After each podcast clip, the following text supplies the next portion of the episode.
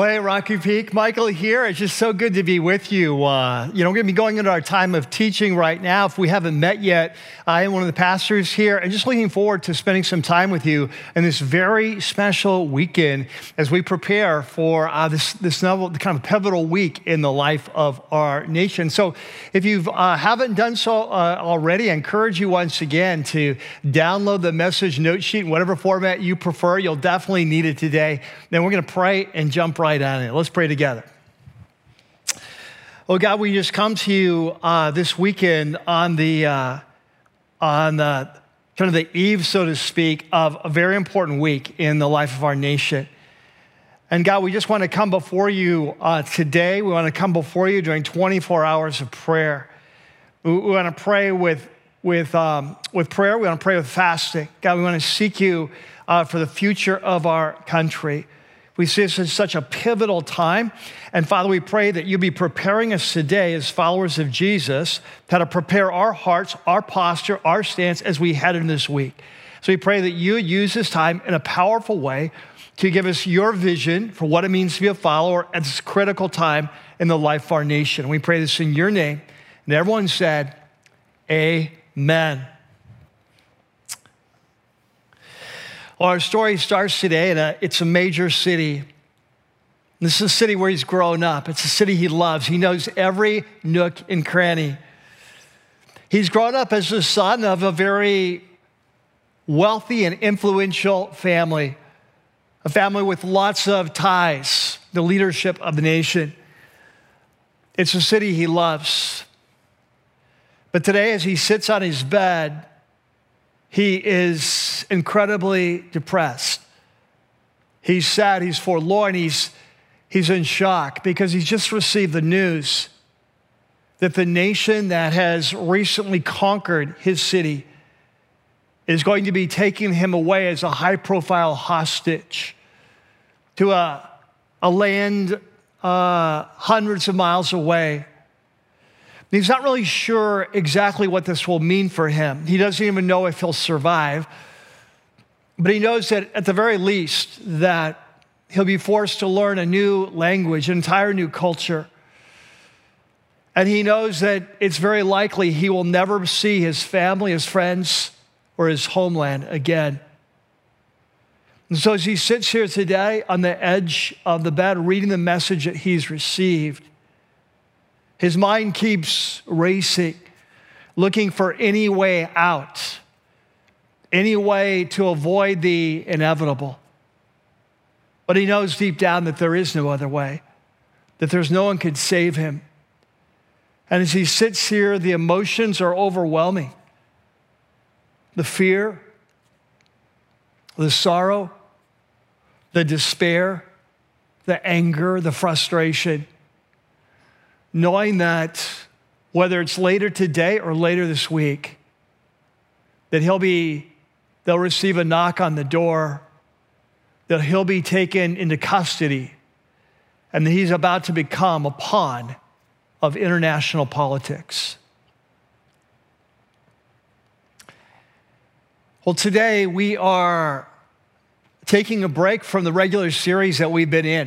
If you've been with us the last few months, we just finished a series last weekend called The Resurrected King Spiritual Warfare in Times of Challenge.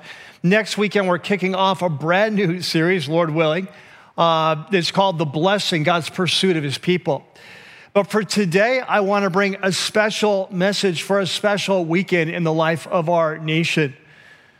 I think it was about a month ago, maybe six weeks ago, that I was out hiking one day then I just felt like the Lord began to speak to me and kind of put in my heart that on this weekend, before these crucial elections that we're going into this week, that I needed to bring a special message to help give us perspective on this weekend, on the elections, and the aftermath. Now, if you've been here at Rocky Peak, you know that for many years I've been talking about my concern for the direction of our culture, and our country. Um, if you were here even in the last series, early on, I believe it was the third week of the series, we talked about spiritual warfare at the highest level. How the highest level is a level of ideas, ideology. And we saw in Romans chapter 1 that when a nation, when a culture, when a people reject the truth about God that's revealed in creation and in conscience, that that nation, that people will begin an inevitable downward spiral that will lead first to spiritual confusion and then to sexual confusion and then to social chaos. And I believe that that's what we're seeing in our culture this past year. And I believe this election is an incredibly important time in the life of our nation. And like you, I'm praying that God would raise up godly leaders or leaders that would make wise choices to lead us into the future.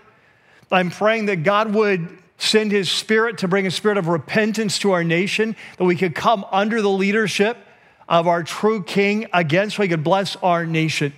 This is why we're fasting. This is why we're praying as we enter into this very important, critical turning point week in the life of our culture.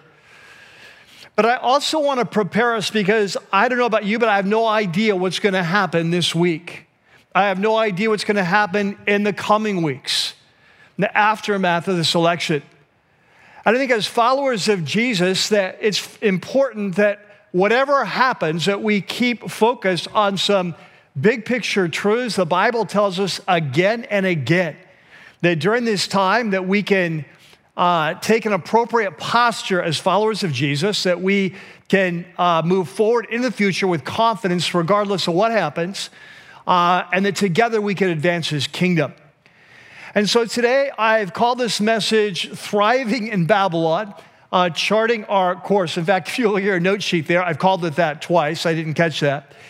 But there on your note sheet, in the second time, the second section by that title, I, w- I want to highlight three big picture principles the Bible teaches over and over that are going to be critical for you and I to embrace, to understand, and to live in in the coming weeks, regardless of what happens. And so, there in your note sheet, if you find that second section, Thriving in Babylon, charting our course, I want to highlight three simple but profound truths that are going to carry us through. The, the first truth is one that we have been talking about often in the last six months. We talked about it in the last couple series. We've talked about it a lot in the series on spiritual warfare. It's very simple, and it goes like this that Jesus is king. You know, one of the very first creeds of the ancient church was Jesus is Lord. And so many times that we get so, we get so familiar with that, we miss what they're saying. But in the Roman Empire, Caesar was Lord. And so when the early Christians said, no, Jesus is Lord, it was not just a religious statement, it was a political statement.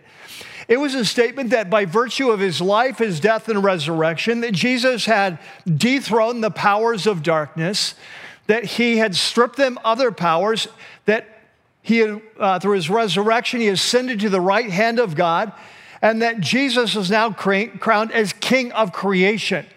Now, we don't always see that.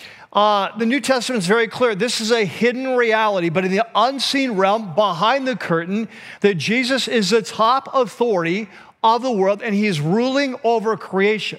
Now, he's not yet taken his power, in the words of Revelation 11, he's not yet taken his power and begun to reign. We'll see that later on. But he's the ultimate authority in the universe, and whatever happens this week as followers of Jesus, we need to keep clear on that.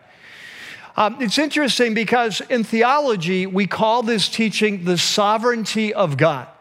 That God is king over his creation, and that in spite of our rebellion as a race, in spite of the evil that that's unleashed, that God is still ruling, and now he's, by virtue of his life, death, and resurrection, he's installed his Messiah as king over that creation. And so we see this throughout the Bible, but I just put a couple examples there. The first is from Psalm 103 that the Lord, and of course, Lord, all caps, means Yahweh. It's the, the Hebrew word Yahweh, personal name. He says, The Lord has established his throne in heaven, and his kingdom rules over all. This is a constant teaching of Scripture that this world, as evil it is, is under the authority of the king, and that he's working through history his purposes. In Isaiah chapter 40, the nation of Israel is in Babylon. They're wondering if they'll ever escape. They feel hopeless, like God has forgotten them because of their sin. But in Isaiah chapter 40, the Lord says, No, that's not the case. And in the midst of that long, beautiful passage, uh, Isaiah says, See, the sovereign Lord comes with power, and he rules with a mighty arm. Surely the nations are but a drop in the bucket.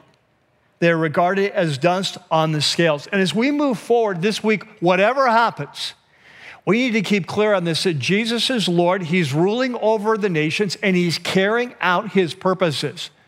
And as followers of Jesus, this should give us great confidence that He'll be with us and He'll strengthen us whatever happens this week. One of the passages, uh, one of the books of the Bible that teaches this most clearly is the Old Testament book of Daniel. And I don't know how familiar you are with the story of Daniel, but this really takes us back to the story we started the day with. We started the day with the story of this young man who's grown up in a city, that he's grown up as a, a very, a, a, very wealthy, uh, kind of influential family. And yet he's just discovered that he is going to be taken away from his homeland uh, and shipped off to a foreign nation, most likely as a hostage. This is a true story. It's the story of Daniel. And we're told in chapter 1 of Daniel that in the year 605 BC, that the new superpower on the block, the nation of Babylon, had invaded the southern kingdom of Judah and had conquered Jerusalem. Now, it's going to be about 20 years before they destroy the city because of Jerusalem's ongoing rebellion. But in this first incursion, they, they bring the city under their leadership. And they take with them some of the leading citizens, most likely as hostages, back to Babylon. And we're told that Daniel is one of these young men that are taken away, that he's going to be taken away. And when he arrives in Babylon, he's going to be selected for a very high profile education that's going to last about three years, sort of like a college education, where he's going to be trained for a high level service in the Babylonian government. This is going to require him to study pagan literature. It's going to study, require him to learn about all the religion of the gods of Babylon. It's going to require him to study the black arts and so, uh, sorcery and astrology. And so, in the midst of his life, as his life is falling apart, his nation is on the verge of collapse. He's been moved a thousand miles away. He's being forced to study all this pagan literature and education. And yet, in the midst of it, Daniel thrives. He thrives in Babylon.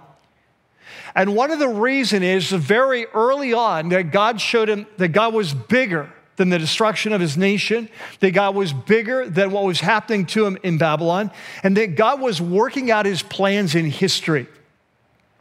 And very early on, in fact, it was probably about the year 602 BC, three years into his stay after his education, that very early on, we're told that the, the, the king of this massive empire, King Nebuchadnezzar, had a very disturbing dream.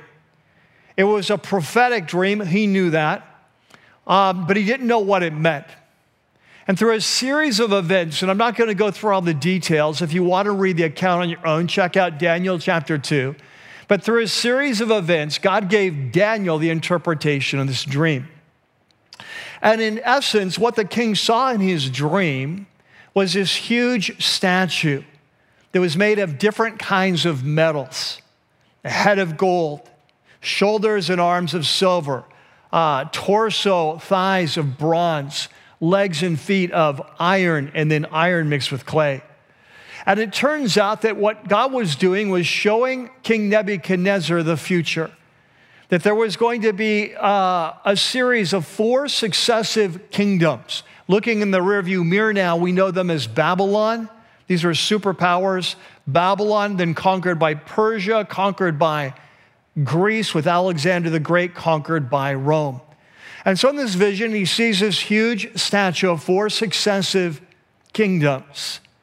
But in the dream, he also sees a rock that's cut out of a quarry and begins to roll towards this huge statue. And when it gets there, it hits the feet of the statue and demolishes the entire statue. The wind picks up and blows it away as if it were never there. But then this small stone begins to grow and grow and it becomes this massive mountain that fills the entire earth. And what God said to the king and to Daniel was that God was working out his plan in history. And after those four kings, that God was going to bring a kingdom not cut out of, not, not cut with human hands. It was going to be a supernatural kingdom that was going to rise and take over the whole world. In fact, there in your note sheet, you see this passage in Daniel chapter 2. He says, In the time of those kings, those are the four kings we talked, four kingdoms, the God of heaven will set up a kingdom that will never be destroyed, nor will it be left to another people. It will be a kingdom that never ends. It will crush all those kingdoms and bring them to an end, but it itself will endure forever. This is the meaning of the vision of the rock cut out of the mountain, but not with human hands a rock that broke the iron, now moving from the statue from the, from the, from the bottom up, that broke the iron, the bronze, the clay, the silver, and the gold to pieces. The great God has shown the king what will take place in the future. The dream is true and the interpretation is trustworthy. And of course, what God was showing the king was a succession of four kingdoms but in the time of the fourth kingdom, the kingdom of Rome, a new kingdom was going to begin. It was going to start small, like a stone, but it was going to grow until it filled the whole earth. And of course, this is the kingdom of God. This is what Jesus meant when he showed up on the scene in Mark chapter 1 and said, uh, The kingdom of God is near. Repent and believe the, the good news. Of course, this is the kingdom that we become a part of when we become a follower of Jesus. This is the kingdom that will rise again until it will and will never come to an end. Now, this is incredibly important that as we as we move into this week that we remember this that God is a God who raises up and tears down. In fact, when when Daniel first has his interpretation, this is what he said afterwards. You see it there on the page. He says, Praise be to the, the name of God forever and ever. Wisdom and power are his. He's in control. And he changes times and seasons. He deposes kings and raises up others. And so, for us as followers of Jesus, we need to embrace this reality we've been learning for the last six months that when Jesus died, rose from the dead, ascended into the heavens, that he sat down at the right hand of the Father, that he is King Jesus. He's Lord over creation, and he's working out his plan in history. And whatever happens this week, as followers of Jesus, we can trust that He will be with us as He is with Daniel, and He will empower us and lead us to advance His kingdom whatever the future brings. So that's where we need to start that Jesus is king. The second principle that's so important for us to get clear on, we've talked about this some this year, but we need to come back to it because it goes to the heart of what it means to be a follower of Jesus, especially in a season like this. And it goes like this that unity is a priority. That for us as followers of Jesus in the body of Christ, that as we move forward, that unity in the body of Christ is a top priority. I don't know about you, but this has been an incredibly difficult year. We've had issues that have torn our nation apart. The issue of COVID, mask, no mask, how dangerous is it? What's an appropriate response? Shut down the economy, let it, uh, let it go. Uh, how do we respond? It's been a, a year we've been torn apart with racial issues and uh, different solutions and issues about law enforcement that have kind of torn our nation apart. It's been an issue where the economy is on the front burner and different groups are pushing for new things and more of a, a socialistic uh, approach to our government. It's been a year we have a presidential election where politics and uh, Senate races and Supreme Court justices are all on the front burner, not the back burner. And it's led to an incredible season of divisiveness in our nation. But the sad thing is, is that often this division has crept into the church. Uh, one of the things that Jesus said to us right before he left, the very last night he was with his disciples, is he wanted them to understand that moving forward, that unity in the body of Christ is his top priority. And that it's by this unity that the kingdom of God will advance and the whole world will know that Jesus is who he claimed to be. I didn't print out these verses, but the references are there on your note sheet. In John 13, the last night Jesus was with them, he said, A new command I give to you. And this is it. As you lead this movement, I want you to love one another as I have loved you. And then he said this He says, By this love will be the badge, the sign that you're truly a follower of mine. I'd say that's a top priority, wouldn't you? A couple chapters later, in chapter 17, he's praying to the Father and he says, Father, I, I want my those who, who follow me, not just my disciples here and now, but all who come to follow me in the future. I want them to, uh, I want them to be one as you and I are one. He Said, because if they are one, if they're united, the whole world will know that you have sent me, that I'm who it claims to be. And so for Jesus, this is a top priority. Later on in the New Testament, the early church struggled with living out this priority. It's not easy to make unity a priority. And in the early church, one of the things that they struggled with was it, they were not struggling with issues like COVID or the economy or uh, racial injustice or politics. That what they were struggling with in the early church were, were religious issues. And if you look back, it's fairly easy to understand. Many uh, Christ followers had come to Jesus uh, as Jewish people. The, the, early Christians were all Jewish. And for these Jewish Christ followers, they had grown up uh, going, uh, honoring the Sabbath. Every, their whole week revolved around the Sabbath. They went to all the festivals, new moon festivals, Passover, unleavened bread, uh, uh, Feast of Tabernacles. These were huge events in their, their culture and in their cultural life right? They, they practiced circumcision. They only ate certain kinds of foods. It was a, a core part of what it meant to be a Jewish person. It was, uh, it kind of defined who they were in many ways. And so when they came to Jesus, they, they thought that everyone should follow these laws. I mean, after all, they're in the Word of God, right? And the Gentiles who came to Christ, they had done none of these things. And it was much easier for them to understand that for these, these laws, many of these religious laws that God had given Israel, that they came with a built in expiration date, that they were temporary until the coming of the Messiah. And that made perfect sense to them, but it was harder for these Jewish Christians to wrap their, their minds around. So there was a lot of conflict over what does it mean to be a Christian, how are we're to live as a Christian. On top of that, another issue that was really big was is it okay to eat meat sacrificed to idols? We know that idols are nothing, but behind the idols are, are demonic powers. And so, should we eat meat that's been sacrificed ultimately to a demonic power? Has the meat been contaminated? And these are big issues in the early church. Everyone had their opinion. And in Romans 14 and 15, and in 1 Corinthians 8, the Apostle Paul says that in these secondary issues, so not primary issues, not issues that determine our salvation, who God is, who we are, a path to salvation, the core moral code of the New Testament, and those you never compromise. Those define the body of Christ. But in these secondary issues that are important issues, but they're not, they're not life and death issues. Paul says there often is a right and wrong.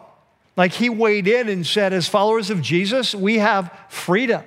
We can worship on whatever days we want. We can eat whatever we want. You're free to eat idol meat.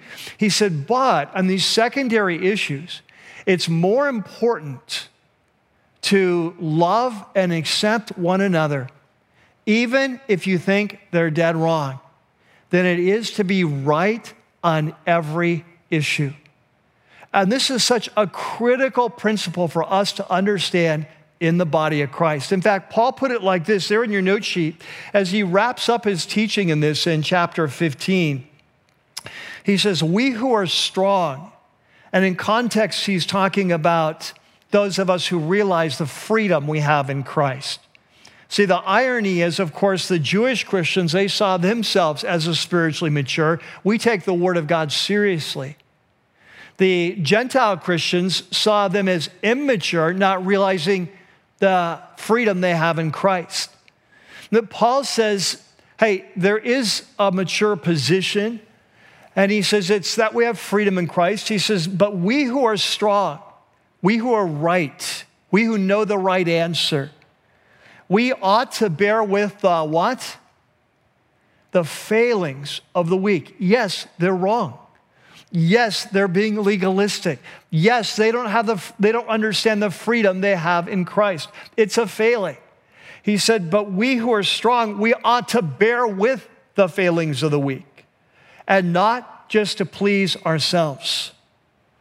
And then he said, "Accept one another then, just as Christ accepted you in order to bring praise to God." Let me ask you something, men and women. When you came to Jesus, did you have everything right? None of us did, right? Did you have every theological issue solved, every lifestyle issue? Did you understand what was sin and what wasn't? Did you have everything figured out in terms of, uh, terms of politics or philosophy? Well, of course not. Like Jesus takes us as we are, and then he begins to shepherd us so we begin to grow. And so Paul says if Jesus accepted you when you were wrong on so many issues, that this is what you need to do. You need to love and accept one another in these secondary areas, even if one another is wrong. That unity is a top priority. So let's get really practical. How does this work out here, like at a church at Rocky Peak? How does it work out in our friendships? How does it work out in our life groups? Well, let me give you an illustration just from my, my own life. Let me use myself as an example uh, here, not so much a model, just like an example.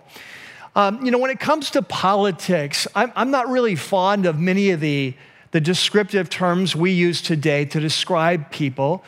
I believe, as followers of Jesus, that we need to stand with, with whatever is right and true and good, as Paul says in Ephesians 5 we need to stand for whatever is right and true and good wherever we find it.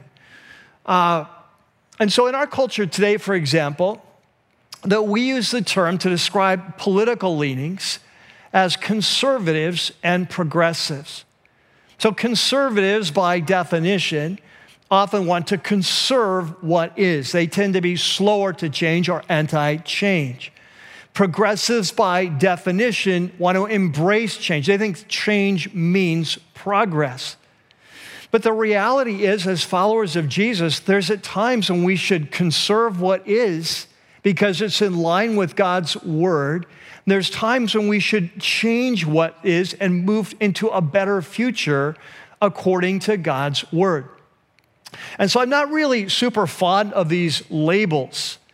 But having said that, and the shortcomings, the limitations of these labels, I, I, would say that those who know me best would label me as a conservative. They would label me as a conservative politically, uh, socially, um, theologically, uh, economically, a conservative, right? And so, for example, let's take one of the issues that's really polarized our culture uh, this last year the, the, the uh, issue of racial justice. Like, I believe as followers of Jesus that we should always be for justice wherever it is, in whatever area, certainly for racial justice as well. But as a follower of Jesus, um, I cannot support the organization that's called Black Lives Matter. And the reason is, is because if you study that organization, that organization stands for almost everything that, as followers of Jesus, we stand against, except racial justice. So, for example, that organization will stand is, is wants to undercut the nuclear family. That organization wants to redefine human sexuality, uh, what's normative, what's good, what's healthy, right, all the way down to gender. That organization supports things like uh, critical race theory. It supports things like defunding the police. And we, we know from Scripture that God has ordained the authorities. Uh, the police are such an, they play such an important role. It's a high and noble calling. And like any calling, we need to hold everyone accountable. We need to hold them accountable. But, but, but serving in law enforcement is such a high and holy calling. And so getting rid of the police um, is, is contrary to what God would teach in His Word in Romans chapter 13 that the government does not bear the sword in vain that without a safe culture, just basic safety, everything else in a culture falls apart. Right? So, so that's where I would, I'm a follower of Jesus for racial justice, uh, of course, but uh, not for, say, Black Lives Matter. But let's say that I'm in a life group. And in that life group, I have someone in my group who doesn't really, maybe they're a newer believer or they're an older believer who's never really done the research. And so they, they just think that the organization Black Lives Matter is making a statement that Black Lives Matter, right? Which completely two different uh, statements, two different issues. And so they're supportive of that. And we're in the same life group. The question is, how should we relate to one another? What does it look like to make unity our top priority? What it means is that what we have in common is more important than what we don't share, even though significant and serious issues are at stake. Then what it means is that that person is probably going to look at me as maybe uninformed, maybe even racist. I'm going to look at them as not understanding what Black Lives Matter organization stands for. But the thing is, as followers of Jesus, we have to be committed to love and accept one another. And in that environment of love and acceptance, we can have honest dialogue, share our experience, and together pursue God's vision for our nation and what is right and just and true. And so, as followers of Jesus, as we move into this week, it is so important that we are a force for peace, not division. Then these secondary issues that we love and accept one another. We make unity our top priority and realize that when we don't, when we fight and divide and we begin to attack one another because we don't see everything the same way, we are falling into the devil's trap. That we are losing the battle of spiritual warfare, that the enemy is losing. And catch this, we are in direct defiance of our king who said, This is the new command that I give you, that you would love one another even as I have loved you. And number three, the third principle that we need to keep in mind as we move into the future, regardless of what happens this week, is that this world is not our home. And what I mean by this is that uh, as you can probably tell, I, I love our country and I'm so thankful to have been born here, brought here, the freedoms that we have, the Judeo Christian ethic that we're built on. I'm so thankful for our Declaration of Independence, our Constitution. I'm so thankful for those who want to stick with that, not change our uh, kind of the, the basis of our culture. I'm a huge fan of our nation. But it's important for us to remember, as followers of Jesus, our first loyalty, our first allegiance is not to this country, it's to God's kingdom. And it's only when we remember this that we can truly be salt and light in this culture and help advance the future of our nation. Whenever we lose sight of it, it's going to lead to problems. This, of course, is what God was showing Daniel in this dream with King Nebuchadnezzar. That yes, life is chaotic. Yes, your nation's falling apart back in Jerusalem. Yes, you're in this crazy pagan world now. But trust me that I am working in history to carry out my plan. And there's a kingdom coming. And your first responsibility is to help advance that kingdom. In fact, later on in his life, when, when Daniel was much older, he had a powerful vision in his own life that was very similar in meaning to this dream the king had in chapter 2. When we get to Daniel chapter 7, Daniel has a vision, and in his vision, much like in the dream, he sees a vision of four successive kingdoms, the same kingdoms Babylon, Persia, Greece, and Rome. But in his vision, he sees them as four, like, uh, kind of beasts or monsters coming up from the ocean, each one attacking and destroying the one before it. But at the very end, instead of a stone coming that turns into a mountain representing the kingdom of God, he sees instead of beasts coming up out of the ocean, he sees uh, like a man coming on the clouds of heaven. And this is what we're told in Daniel 7. Daniel says, In my vision, at night I looked, and there before me was one like a son of man, like a human being. And he was coming with the clouds of heaven. And he approached the Ancient of Days, another name for God the Father, and he was led into his presence, and he was given, catch this, he was given authority and glory and sovereign power. Notice he was, he was crowned king and all nations and peoples of every language worshiped him. His dominion is an everlasting dominion that will never pass away, and his kingdom is one that will never be destroyed. And it's interesting because this is the passage that Jesus quoted at his trial. They were trying to get him to say something that would incriminate himself when he's on trial. And finally, they asked him straight out, Are you the Messiah? And this is what he said. Again, the high priest said to him, Mark 14, Are you the Messiah, the Son of the Blessed One? And he said, I am. And you will see the Son of Man sitting on the right hand of the Mighty One and coming on the clouds of heaven. So Jesus reaches back to this, this uh, vision of Daniel and says, I am the one who will come on the sun on the, on the clouds of heaven. I am the Son of Man who will come and introduce my kingdom that will never end. And, brothers and sisters, this is the kingdom that we become a part of, that we're transferred into. As we learned in the last series, we, we're transferred from the kingdom of darkness to the kingdom of light. This is the kingdom that you and I become a part of and we're transferred in, our primary loyalty from that point on is not to our country of birth or country where we live, whether it's Germany, whether it's England, whether it's Brazil, whether it's Jamaica, or whether it's the United States. Our primary loyalty is to not to our country, it's to our king. But catch this, it's as we live out that loyalty to the king, we become salt and light in the country that he's called us to live and help advance his cause there and the future of that nation. And Paul talks about this, the Apostle Paul talks about this in Philippians chapter 3. He actually uses the term citizenship. You know, the Apostle Paul was a citizen of Rome and he was very thankful for that. He used all the rights and privileges in his legal maneuverings, just like we should today.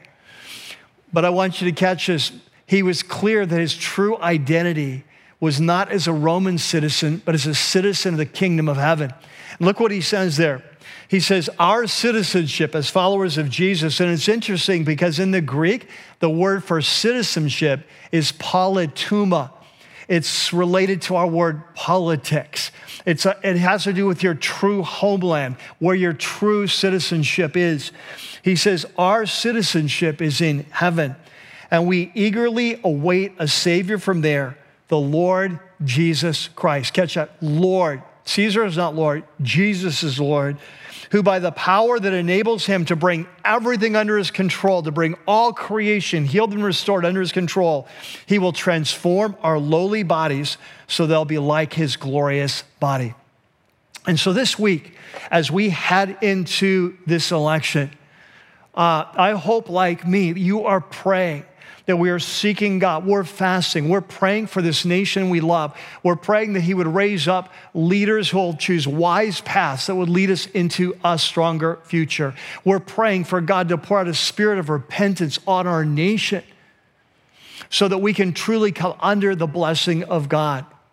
But the reality is, that whatever happens this week, we need to remember our first loyalty is to our King and to seeking first his kingdom in kingdom ways. That we don't fight this battle with the weapons of the world, but with spiritual weapons, powerful. And that as we pray and as we fast and as we seek Him, we seek His vision for our nation. We, we seek His vision for His kingdom to come, His will to be done on earth as it is in heaven. And we need to remember that no matter what happens, this is our confidence that this, this country is not our kingdom and our future is not here, it's in another place. And the more we live, grasp that, the more we can be salt and light in a gift to our nation in the here and now. So, three basic truths Jesus is king. Let's not forget that. No matter what happens this week, good, bad, or in between, he is Lord. Secondly, unity is our top priority. Let's love one another. Let's seek the best for one another. Let's be patient. Let's seek first to understand and then to be understood. In our life group, let's take care of each other this week. And finally, let us set our hope on the future that we're going to live this life for the next life. That'll make us most effective here, but it's also gives us great confidence. Whatever happens here, this is not our home, that we are citizens of another kingdom. Let's pray together.